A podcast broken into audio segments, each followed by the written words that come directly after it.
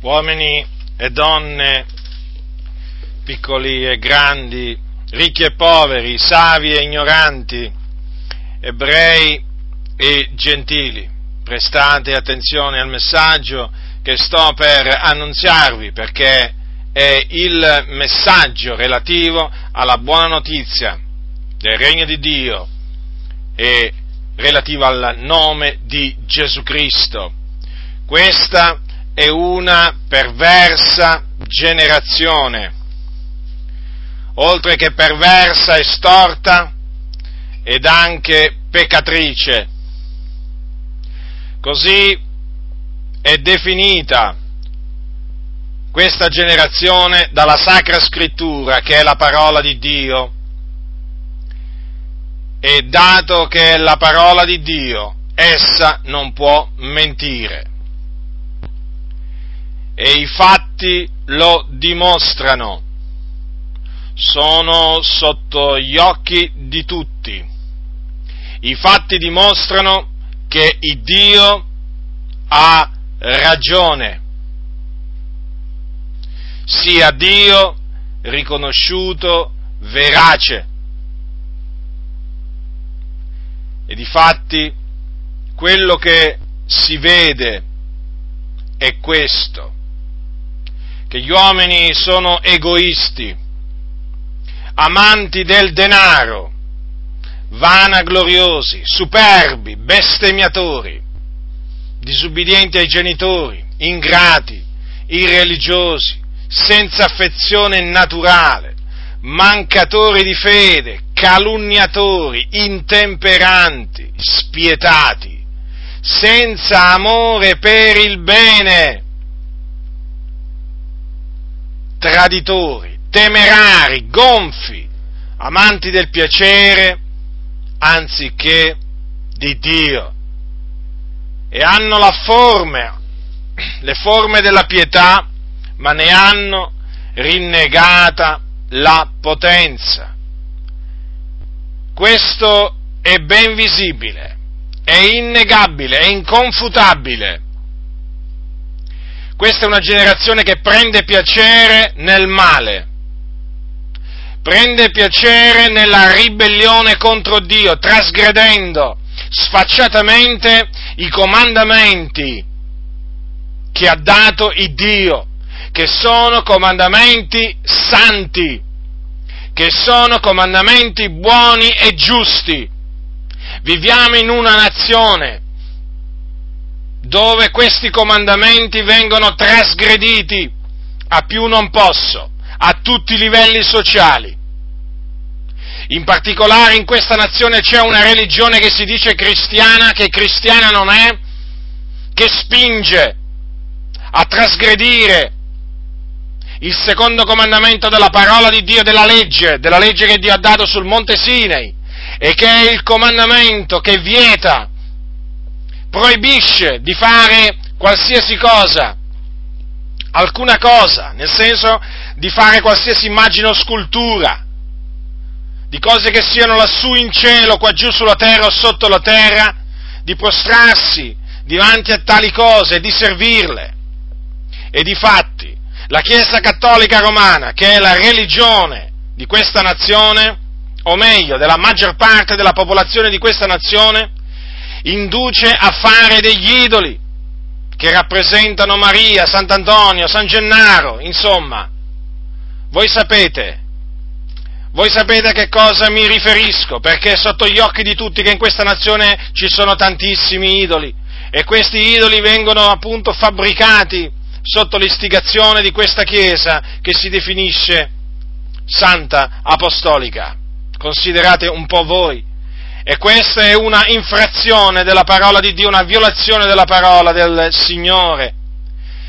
Viene, le persone vengono istigate, incitate a rendere un servizio, a rendere il culto a dei pezzi di marmo, dei pezzi di pietra, dei pezzi di legno, dei pezzi di ferro, in cui non c'è vita alcuna.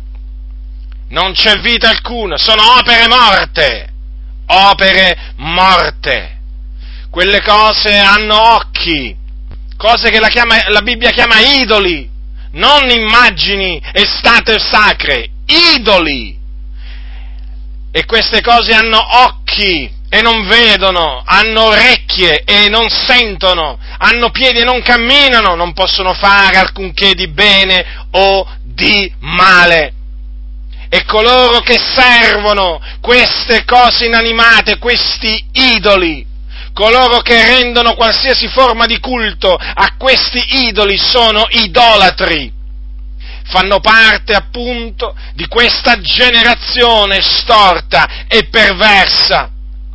Un altro comandamento che viene incitato a essere trasgredito è quello che dice di non attestare il falso.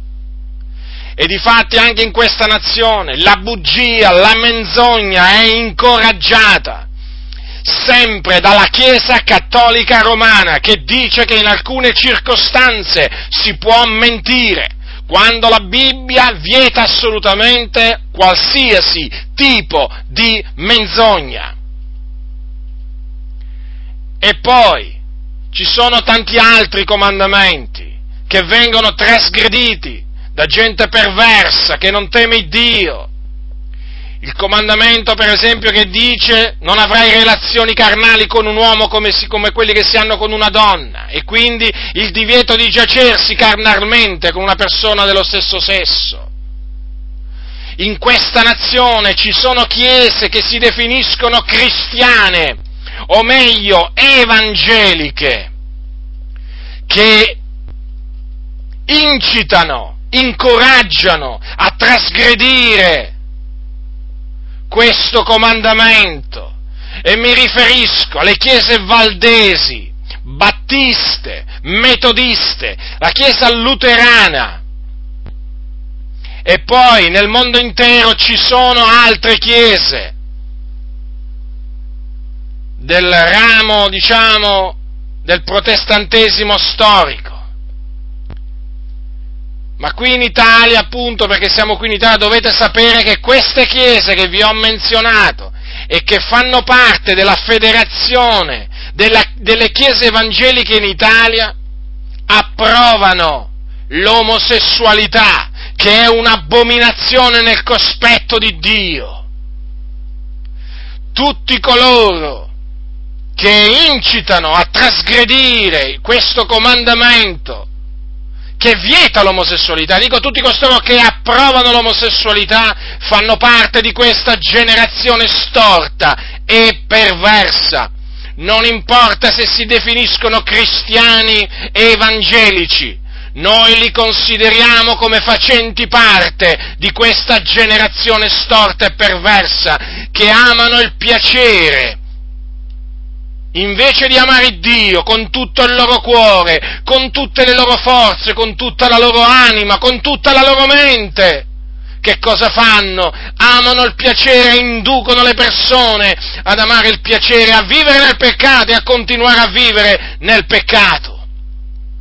E Dio è tremendamente indignato, il furore gli è montato alle narici a motivo di questa ribellione contro di lui in atto da parte di molti che si dicono cristiani e che cristiani non sono, perché dei cristiani, dei veri cristiani, non possono approvare, promuovere queste abominazioni. E potrei proseguire per farvi capire che è proprio in mezzo, spesso è proprio in mezzo a coloro che si definiscono cristiani che si trovano appunto delle cose che non ci sono neppure tra i pagani. E queste cose il Dio le detesta, perché qui c'è la sua parola che viene calpestata, disprezzata. Potrei proseguire naturalmente con tutte le violazioni contro la legge santa di Dio che vengono perpetrate, naturalmente, ruberie, furti, omicidi, violenza sui bambini, da parte anche di religiosi, mi riferisco naturalmente ai pedofili, e che altro, e che altro ancora, è pieno, è pieno di malvagità questo mondo. Non ci sono solo gli omosessuali, ci sono pure gli effeminati, e poi ci sono gli ubriachi, quelli che prendono piacere nell'ubriacarsi, e poi ancora, e poi ancora la lista, la lista è molto lunga. E quindi questa è la generazione perversa, stor, storta e anche stolta e peccatrice, contro cui Dio è adirato, infuriato, perché Dio ha, aborrisce, Dio aborrisce gli operatori di scandali, gli operatori di iniquità, Dio odia tutti gli operatori di iniquità. E questo è quello che dice la Sacra Scrittura, non lo dico io. Io riferisco, io faccio da ambasciatore. Questo è quello che dice la Sacra Scrittura. E quindi chi ha orecchi da udire, oda. Perché questo è quello che dice l'Iddio vivente e vero.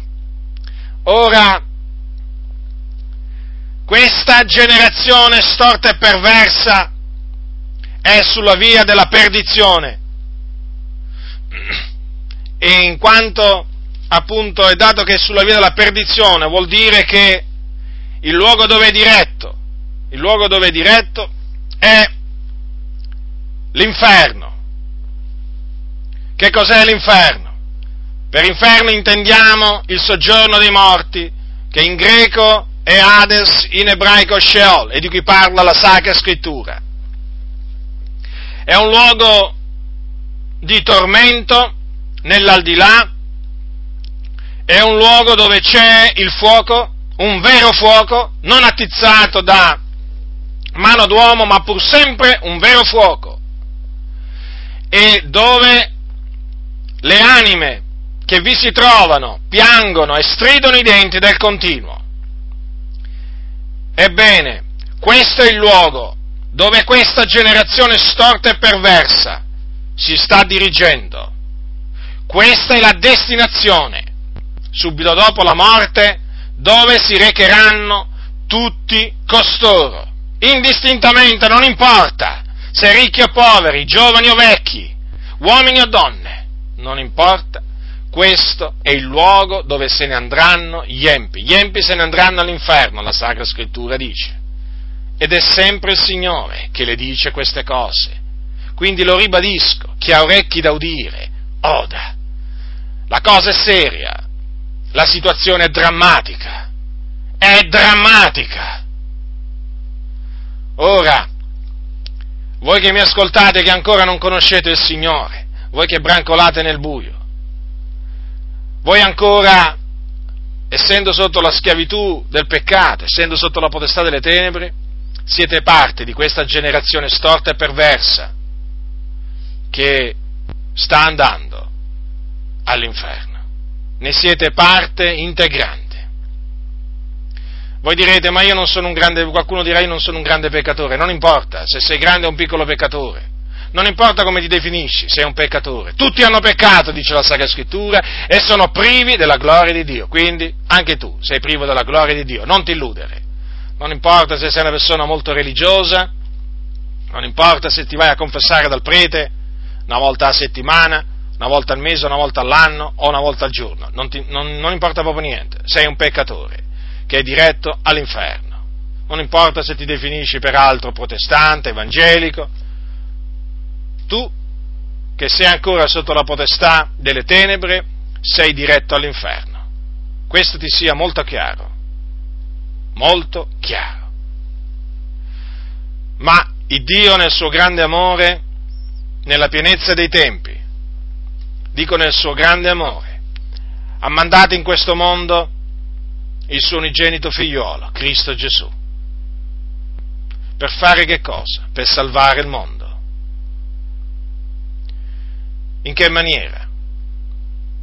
Facendo sì che egli fosse crocifisso sulla croce per i nostri peccati e risuscitasse il terzo giorno per la nostra giustificazione. Ecco in che maniera Cristo Gesù è venuto a salvare il mondo. Ecco in che cosa è consistita l'opera di redenzione operata da Cristo Gesù. Nella sua morte spiatoria, avvenuta sulla croce, con tutti i nostri peccati sul suo corpo nel suo seppellimento e poi nella sua resurrezione corporale avvenuta tre giorni dopo la sua morte. Questo è quello che Gesù Cristo ha fatto per salvare il mondo. Dunque Dio è in questa maniera che ha provveduto, ha provveduto la via per scampare alla perdizione. La via non una via, ma la via, perché esiste solo una via, solo un modo per scampare alla perdizione. Ed è la fede nel Signore Gesù Cristo. Dunque, voi che mi ascoltate e che siete diretti all'inferno, sappiate questo, che mediante la fede nel Signore Gesù Cristo si viene salvati, oltre che dal peccato, quindi liberati dalla schiavitù del peccato, si viene salvati dalla perdizione, dall'inferno. E tutto ciò in virtù di quello che Gesù Cristo, il Figlio di Dio, l'agnello di Dio, ben preordinato prima della fondazione del mondo, ha compiuto circa duemila anni fa a Gerusalemme, morendo appunto sulla croce per i nostri peccati e risuscitando il terzo giorno per la nostra giustificazione. Dunque, voi che mi ascoltate, questo vi dico, salvatevi da questa perversa generazione e sapete, adesso sapete come potete mettervi in salvo cioè credendo nel Signore Gesù Cristo. Ma badate bene, dovete precedere, dovete, prima di credere, dovete ravvedervi dei vostri peccati, perché questo Dio ha comandato di predicarvi. Vi dovete ravvedere dei vostri peccati, quindi provare dispiacere, rincrescimento, dolore, per i peccati che avete commesso davanti a Dio, contro la sua legge. Non importa quanti peccati abbiate commesso, non importa di che entità, non importa. Vi dovete ravvedere dei vostri peccati, convertirvi dalle vostre vie malvagie, dalle vostre iniquità. Questo significa che dovete voltare le spalle all'iniquità, ai vizi, alle opere morte che avete servito fino a questo momento, dovete voltargli le spalle, abbandonarle e dovete credere nella morte spiatoria di Gesù Cristo, nella sua resurrezione. E naturalmente, una volta fatto ciò, dovete fare frutti degni del ravvedimento. Quindi dovete mostrare con la vostra condotta che avete cambiato vita che avete cambiato strada, che avete cambiato modo di pensare. Dunque, questa è l'unica via di scampo che avete, l'unica maniera per scampare alla perdizione eterna, il ravvedimento e la fede nel Signore Gesù Cristo. Vi scongiuro da parte di Dio veramente dal profondo del mio cuore a ravvedervi, a credere nel Signore Gesù Cristo, perché io so quello a cui lo, voi state andando incontro senza saperlo. Voi state andando incontro a un orribile fine, vi domanderete come mai è così seria questa predicazione, come mai è così drammatica. È semplice, perché state andando all'inferno perché siete su una strada che vi menerà per sempre nel tormento eterno. Ecco perché vi scongiuro da parte di Dio a ravvedervi dei vostri peccati e credere nel Signore Gesù Cristo. C'è di mezzo la vostra salvezza eterna. Non di un giorno, due giorni o tre giorni, ma la salvezza eterna, cioè c'è la vostra eternità qua di mezzo, comprendete? L'eternità. Io so che voi avete dentro di voi il pensiero dell'eternità. Quindi riflettete, siete in grado di riflettere a quello che è l'eternità, perché il pensiero dell'eternità Dio l'ha messo negli uomini. Ora considerate per un momento, eh? Considerate per un momento, ma se quello che dice la Bibbia fosse vero, che l'eternità che vi aspetta è un'eternità di infamia, di tormento, di vergogna nel fuoco. Ma pensate, ma chi vi deve avvertire? Non pensate voi, eh? Non pensate voi che lo farà con un tono drammatico? Non pensate voi questo? Voi fareste lo stesso. Voi fareste lo stesso nei miei confronti, se a parti invertite.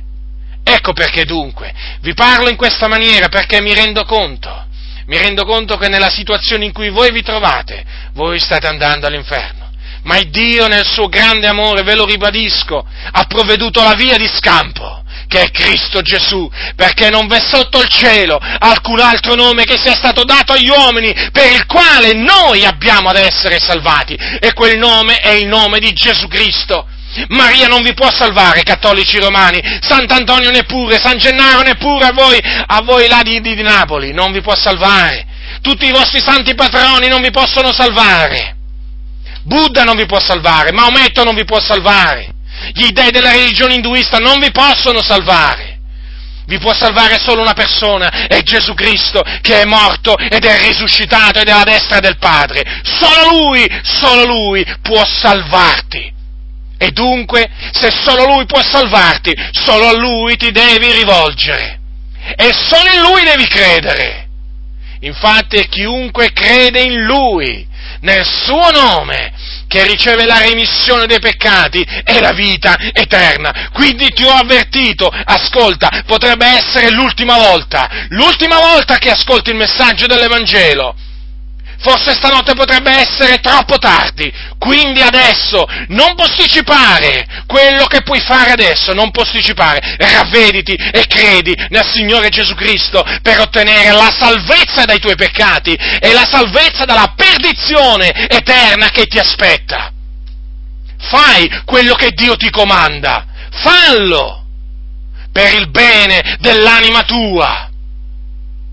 Perché? Hai un'eternità davanti. E un'eternità senza Dio significa un'eternità nel fuoco eterno. Io ti ho avvertito, quindi se tu rifiuterai il messaggio dell'Evangelo, io sono netto del tuo sangue, il tuo sangue ricada sul tuo capo.